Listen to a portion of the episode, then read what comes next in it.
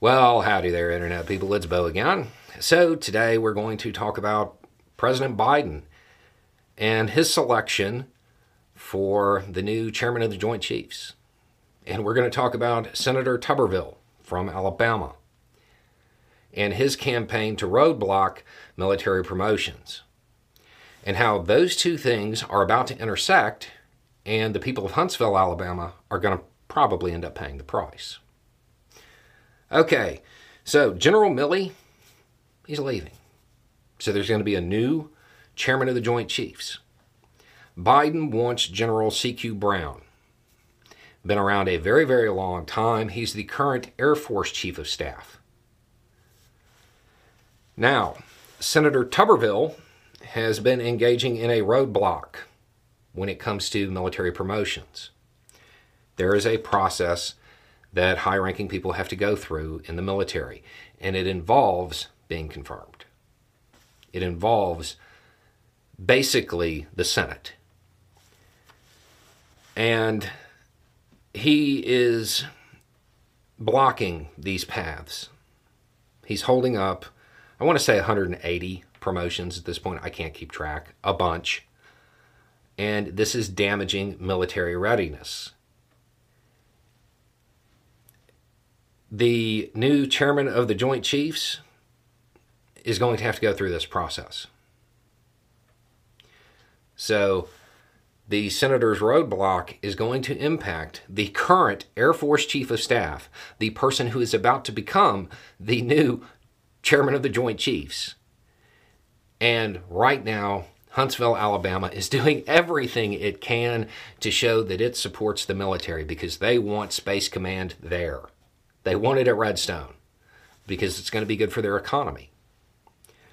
The problem is, it doesn't matter what cool little incentives you offer. It doesn't matter how many American flags or yellow ribbons you put out on the road. It doesn't matter what political statements you make.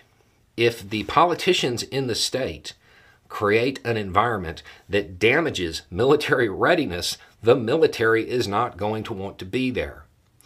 If politicians in the state pass legislation that is uh, bigoted in some way, that targets certain demographics, that does things that would undermine recruitment and retention, and therefore readiness, the military does not want to be there.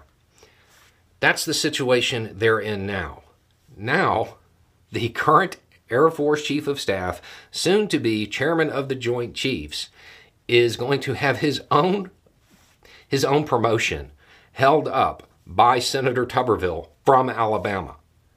This does not show that the state of Alabama is committed to military readiness.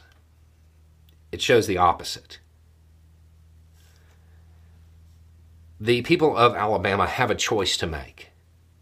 Do you want to kick down at people do you want to pass legislation that doesn't make your life better, but it does make somebody else's life worse, and therefore you feel better about the lot you find yourself in because you keep letting these politicians trick you into voting against your own interests?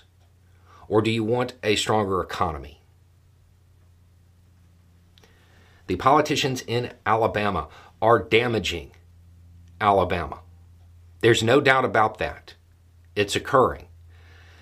Senator Tuberville is also out there talking about how he doesn't know if inner city teachers can read and write. The senator from Alabama, a state whose uh, ranking in education is normally in the 40s, has very serious opinions about the uh, state of education across the country.